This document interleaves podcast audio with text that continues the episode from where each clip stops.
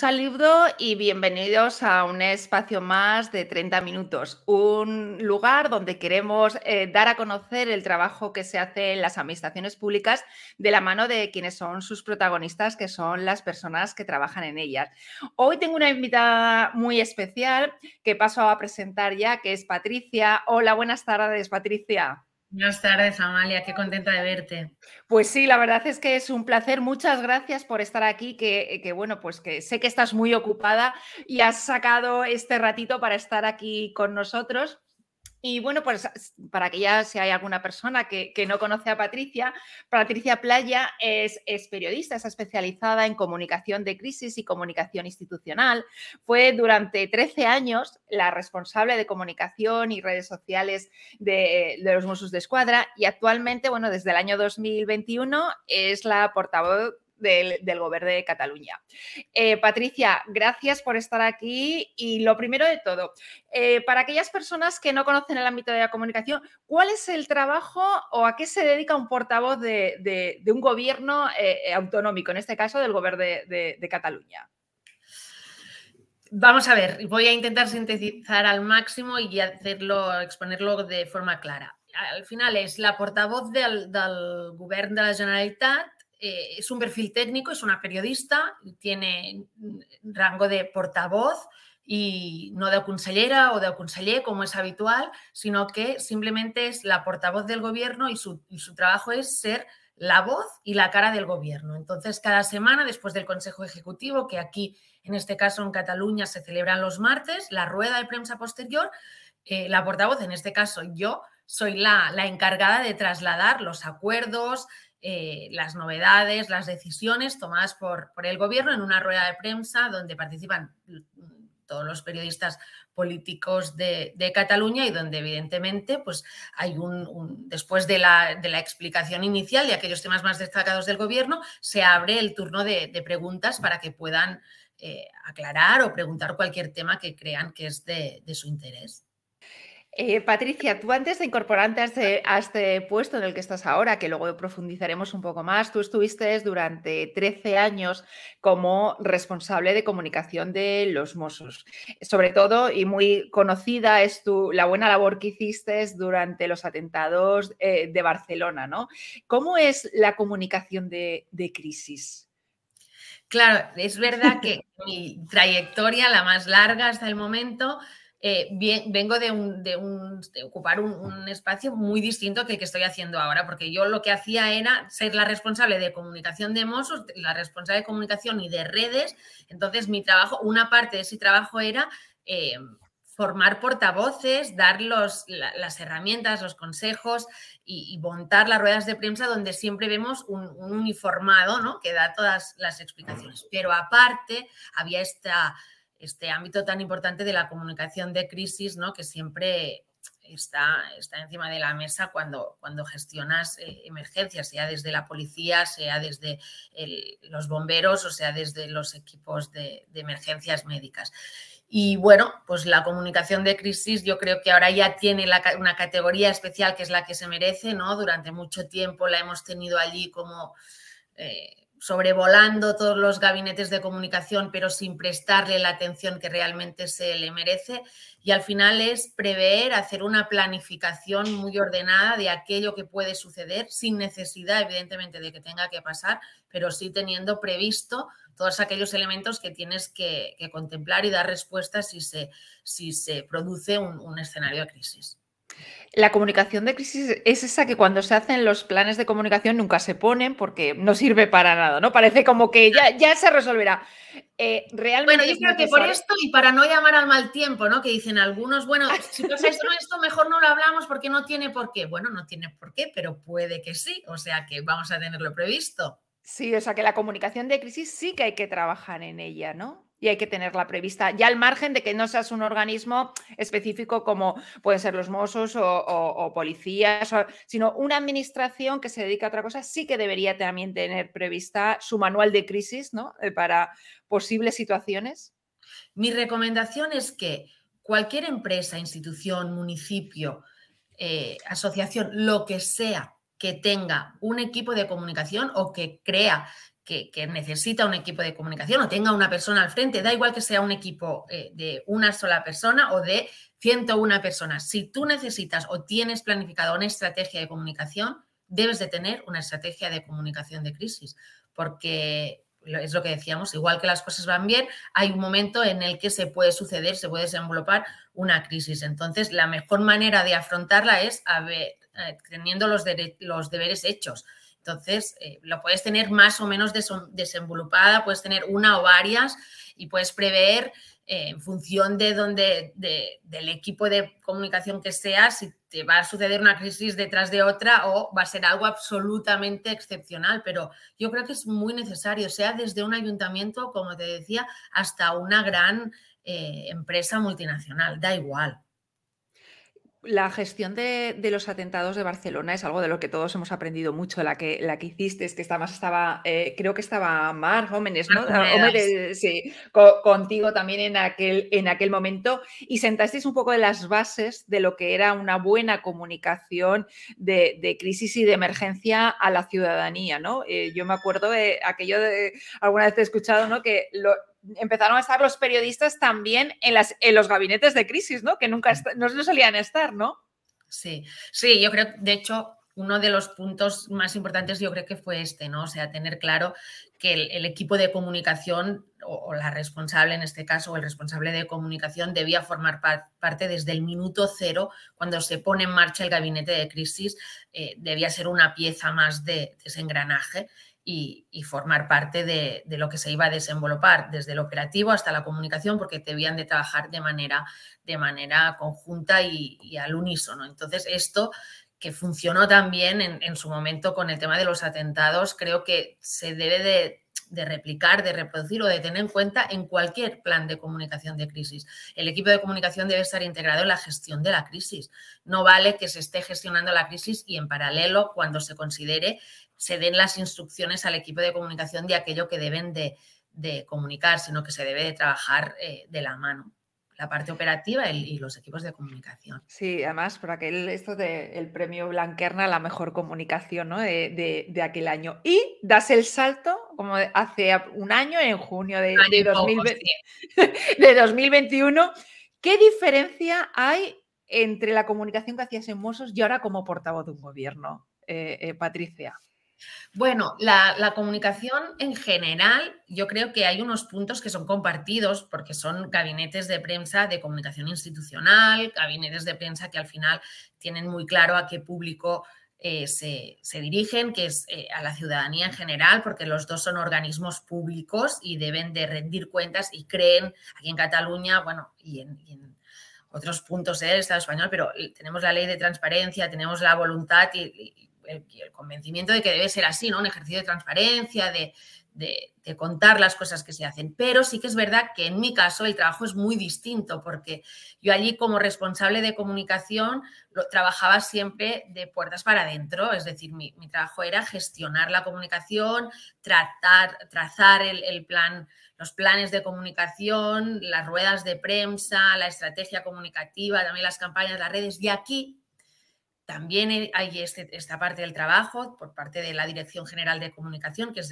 donde está emplazada mi, figura, la de portavoz, eh, la Dirección General de Comunicación del Govern, pero después hay un trabajo añadido que no he tenido hasta el momento, que es este, ¿no? El de dar la cara y ser la voz del gobierno, que esto significa las comparecencias de prensa y esto significa prepararte muchísimo las ruedas de prensa, no solo eh, de contenido, sino también de forma. Y no solo las ruedas de prensa, sino, y no puede ser de otra manera, pero déjame que lo destaque porque yo lo vivo así, el hecho de cuando terminas la rueda de prensa, si no es una rueda de prensa específica de un tema muy concreto y es una rueda de prensa general después de la reunión del Consejo Ejecutivo, es el turno de preguntas, ¿no?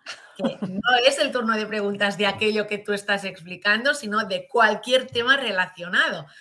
Y es, madre mía, y ahora, mm, a ver, ¿qué me van a preguntar sobre qué tema? Y es, mi función y es mi trabajo y, lo hago lo mejor que puedo, pero sí que es verdad, ¿no? Que cada semana es como, en el buen sentido de la palabra, un examen público de todos los temas que están encima de la mesa y que forma parte de mi trabajo, conocerlos, poderlos explicar y argumentar al detalle. Entonces yo siempre digo que estoy estudiando más que no he estudiado desde hacía muchos, muchísimos años. Sí. ¿Ayuda y tú crees que es importante que la persona que eh, ostenta la portavocía sea un profesional de la comunicación?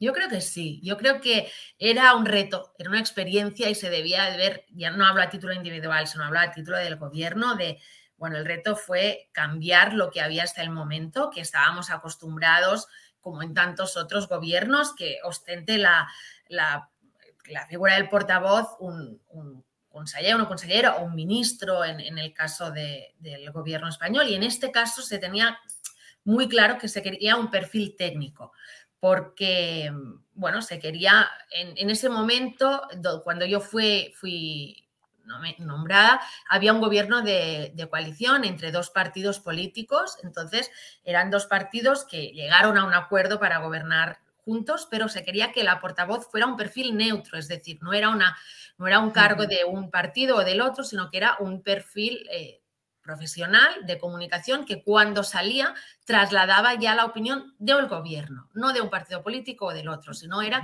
el posicionamiento del gobierno.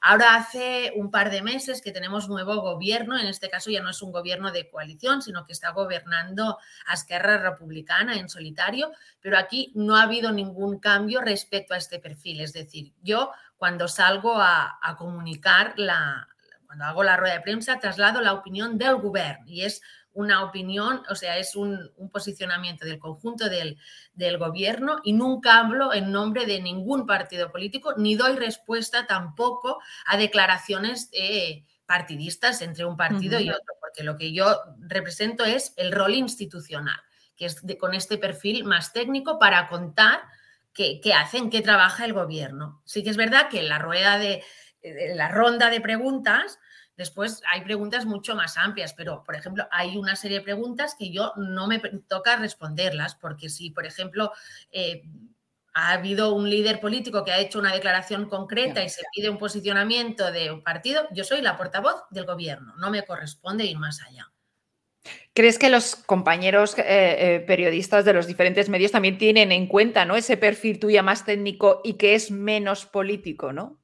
Sí, yo creo que al principio nos, no nos costó, pero sí todos debíamos eh, bueno, asimilar este nuevo perfil, ¿no? este nuevo rol. Yo creo que al final hemos encontrado este equilibrio, la necesidad que tienen los periodistas de, de un corte de voz, una declaración de respuesta a un tema que es de estricta actualidad, aunque no se haya tratado en el Consell de Govern propiamente dicho. Y yo como periodista entiendo perfectamente los timings y las necesidades. Entonces, intento siempre darle respuestas a todos. De hecho, si veíamos al principio de, las, primeras ruedas de prensa que hacía, me tenía exclusivamente aquellos temas que había tratado el, el gobierno. Entonces, había muchos temas de actualidad que como no se habían tratado, los periodistas necesitaban de una respuesta y yo no se la podía trasladar porque no tenía la respuesta del, fijada del gobierno. Y ahora ya esto... Eh, es, lo que decíamos, ¿no? Al final la experiencia, entonces hay algún tema, como yo, yo participo de las reuniones de gobierno, no oficialmente, es decir, cuando se cierra el acta oficial de la reunión del gobierno, después me llaman y yo con el presidente y el, la resta de conselleras y consellers entro y hacemos un repaso de los temas más destacados de la reunión y eso sirve también para que yo diga, aparte de estos temas que habéis tratado, eh, debéis saber que hoy mm, los periodistas tienen mucho interés en esto, esto y esto. Hay temas en los que no hay un posicionamiento de gobierno, porque creo que tampoco corresponde. Es decir, soy la portavoz del gobierno, no una tertuliana que tiene o debe que, que, comentar cualquier tema. Pero sí que hay temas que no han sido objeto de debate o de trabajo de ese día concreto, pero que sí eh, afectan o, o, es posible y necesario de que haya un posicionamiento de gobierno. Entonces, esto tú ya, ya intuyes que te van a preguntar los medios. Entonces, lo hablamos allí, se debate, se fija una posición de gobierno y yo la puedo trasladar. Entonces, es como una satisfacción cuando los periodistas preguntan algo que no tiene absolutamente nada que ver con lo que yo voy a contarles y después dicen una pregunta, verdad, que no tiene nada que ver, pero y yo pienso, pero eh, voy a, te voy a dar una respuesta porque era esperado que preguntaras por esto. Yo creo que esto ayuda el, hecho de que todos vengamos del, mismo mundo, ¿no? Del mundo de la comunicación. Claro, porque además los periodistas tienes ojo de muchas veces, ¿cuántas, cuántas veces hemos ido nosotros hemos dicho, oye, seguramente te pregunten por esto, por esto, entonces tú ya lo, tienes, lo tienes previsto, ¿no? Y además de la, de la atención a medios de comunicación, en vuestra estrategia de comunicación, ¿qué eh, otros canales utilizáis para acercar la información a la ciudadanía? Bueno, aquí a la Dirección General de Comunicación hay, ah, bueno, lo que es fijo cada semana, que es estas ruedas de prensa del gobierno del Dimas. Después hay la Oficina de Comunicación del Presidente, que trabaja de manera absolutamente coordinada con la Oficina de Comunicación del Gobierno, pero evidentemente tiene su, oficina propia y su equipo de comunicación eh, propio. Entonces está el presidente y las redes del presidente, que los lleva un, equipo propio, y después está la Dirección General de Comunicación del Gobierno, que es donde, donde estoy yo, que eh, emplaza la figura de la portavoz y también hace el trabajo de coordinación de los diferentes departamentos, desde salud, educación, eh, interior y, demás. Entonces, cuando la estrategia de comunicación pasa por más de un departamento, se coordina desde aquí también. Eh, tenemos los perfiles de redes eh, habituales, es decir, tenemos perfil de Instagram, Twitter y Facebook. Y ahora hace un, yo creo que tres o cuatro meses, lo digo de memoria, hemos, eh, estamos probando un, nuevo formato que se llama La portavoz responde, la portaveu respond, que es un, formato en el que a través de las redes o de un correo que hemos habilitado expresamente para ello, que es portaveu.gencat.cat de la la ciudadanía nos puede mandar aquellas preguntas relacionadas con la acción de gobierno y las dudas que ellos pueden tener de lo que sea, de cualquier ámbito, y después la portavoz, o sea, yo, se lo, le respondemos estas, estas preguntas. Esto lo hacemos una vez cada 15 días. Es verdad que el formato no nos permite responder todas las preguntas que quisiéramos porque em, son, son cápsulas que tiramos por redes y está comprobado, y eso sabes tú casi mejor que yo, que más de un minuto diez mm, es imposible, o sea, nadie llega al final del tema. Entonces, normalmente nos acostumbran a, a caber podemos introducir tres preguntas y que, ya hay con una limitación de tiempo importante porque tres preguntas en un minuto diez, un minuto cuarenta como mucho, pero bueno, damos respuesta a estas tres preguntas y de forma cíclica pues van llegando y vamos dando respuesta. Vamos a ver si eh, hemos empezado a través de, Instagram y a través de Twitter y si lo vamos a abrir más adelante, de hecho estábamos mirando si pasa después de fiestas o cómo lo hacemos a través de, a través de stories de, Insta, porque de manera más directa, es decir, empezamos, vamos a responder durante, no sé, 25 minutos vuestras preguntas y que nos puedan ir llegando a través de las cajitas de Instagram y, hacer respuestas. En un momento que estamos ahora viviendo, ¿no? que vemos con lo que con Twitter, que no sabemos bien dónde, dónde vamos a quedar, eh, eh, ¿os planteáis estar en, nuevos canales o, de momento es algo que lo dejáis Em, bueno, siempre hay un estudio de, dónde deberíamos, dónde estamos, dónde deberíamos estar, pero aquí tampoco querría eh, yo intrometerme porque hay una responsable de, que es Aida Tudó, de, una responsable de redes del gobierno de la Generalitat y bueno, ella lo está estudiando, se está mirando y, en cada momento. Sí que es verdad que los perfiles de la, del gobierno son perfiles muy institucionales ahora mismo. Es decir, tenemos Instagram, Facebook y Twitter, como te decía, pero por ejemplo, no existe todavía el perfil de TikTok. Sé que es algo que se ha hablado, que se ha mirado, pero eh, es, este es, un espacio que está cubierto desde los diferentes departamentos. Es decir, cada departamento de la Generalitat, desde Interior, por ejemplo, con Mossus, que tiene un TikTok que es fantástico, em, pues cubren es la parte de seguridad y otros departamentos también lo tienen. Entonces, el, gobierno como tal todavía no, está. Todavía no lo tiene. Y estás como otros compañeros que están en puestos parecidos a los tuyos. O estamos, ya estáis en pre-campaña con la vorágine esta que es de todo lo que supone. Bueno, yo el tema de, campaña y pre-campaña, esto no. me afecta a mí. Ah, pues, porque fenomenal. No me afecta en ningún caso porque, como te digo, yo soy un perfil muy institucional y muy técnico. Entonces, mi trabajo es contar el día a día de, la acción de gobierno que se hace. Y bueno, aquí creo que si no voy equivocada, lo próximo que hay a nivel de elecciones eh, son las municipales. Sí. Que son, son, bueno, este año hay, hay elecciones municipales. Claro, a título de eh, profesional me interesa y me interesa mucho que, bueno, como tú, supongo, de formación profesional, ver cómo, cómo van a arrancar las campañas y demás, pero pero yo me mantengo absolutamente al margen de, esto porque no es, no es mi negociado. ¿Cuáles son las principales barreras que, o las dificultades que se encuentran para llegar a la ciudadanía, para comunicar con ella? ¿Tú crees que se conoce realmente toda la acción que realiza un gobierno o, nos cuesta mucho llegar? Bueno, yo creo que eres generosa si, nos si dices nos cuesta mucho llegar. Yo sería poco más negativa, pero que creo que es realista, y es que nos cuesta muchísimo. Y creo que nos cuesta muchísimo en parte porque pagamos el precio, eh, y debe ser así, ¿eh? pero el lenguaje nos dificulta muchísimo poder llegar. El lenguaje en el sentido de, en, el caso de donde yo estoy trabajando ahora, en el gobierno de la Generalitat, ¿no? Es tan importante el uso de la, de la palabra, en algunos casos literal, la formal, porque debes de dar parte, y es así, de algunas cosas, utilizando aquellas mismas palabras en muchos casos que son utilizadas para publicarse en el diario oficial de la Generalitat, en el DOC. ¿no? Entonces, es como, vamos a ver, voy a decir, voy a leer literal la frase que tengo que dar traslado a la ciudadanía porque debe ser así, pero luego lo paso por la, por la traductora y voy a intentar contar lo que eh, ya no es que se entienda, porque la capacidad del espectador y del ciudadano es exactamente la misma que la mía, o sea, eh, lo entienden, está clarísimo, pero es que les interesa un poquito, porque con esos palabras ¿no? que decimos haciendo en un tono de broma es, madre mía, entonces debemos ser capaces de pasarlo por la traductora y contarlo con un lenguaje como el que estamos utilizando tú y yo ahora, y eso es difícil, pero creo que es un reto y, es un, y nos, nos tenemos que que esforzar al máximo para que las ruedas de prensa, que al final estás hablando de muchísimas cosas que es que son de interés de la ciudadanía porque les afecta en su día a día, porque estamos contando cosas que puede sonar que es del Departamento de Territorio e Infraestructuras, que ya he dicho así, dices, qué pereza, no, no, es que estamos hablando de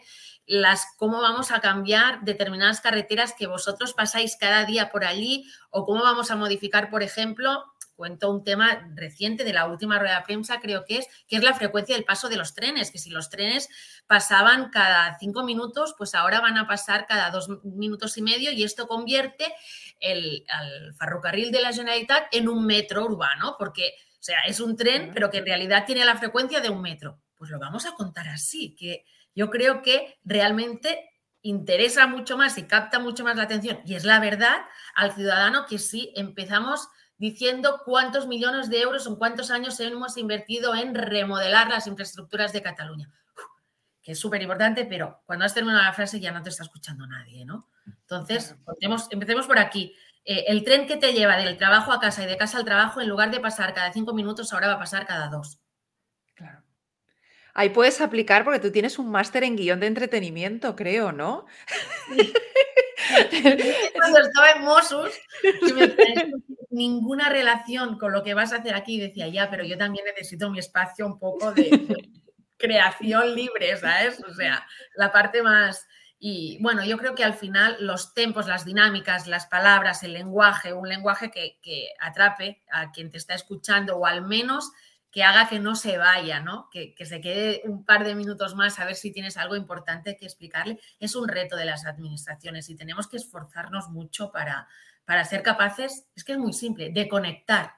Simplemente es de conectar, ¿no? Ser capaces de conectar para que se escuche aquello que, estamos diciendo. Y después ya ellos deciden, ¿no? Si, si es de su interés o no, pero, pero el, el reto y la responsabilidad es nuestra de poder conectar con el, con el público, con el ciudadano de a pie al final. ¿Cuál es el mayor reto eh, al que te has enfrentado desde que estás eh, en, este puesto, Patricia?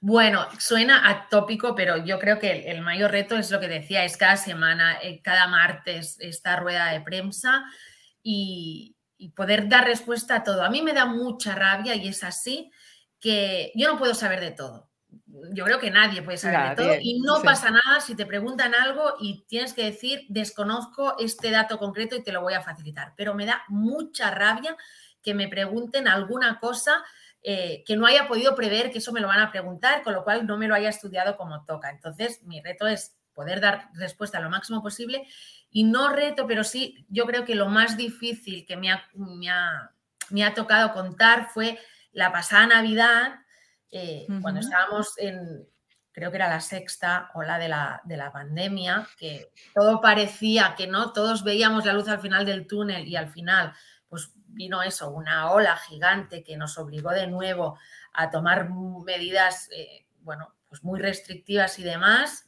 No me quiero equivocar de día, pero creo que fue pues el 22 de diciembre o demás que hicimos una rueda de prensa para contar que otra vez se volvían a poner restricciones y yo sabía, pues es que lo digo todavía, igual que me afectaba a mí a título individual, cuántas familias no llevaban meses preparando ese encuentro de Navidad, billetes comprados, maletas hechas, mesas casi puestas, ¿no? Para celebrar la Nochebuena y demás, y sabías que ibas a dar una rueda de prensa que aparte de que sería de las que tendría más seguimiento, que cuando la gente la oyera sería un mazazo o una, jarra de agua fría y me, supo tan mal, tan mal.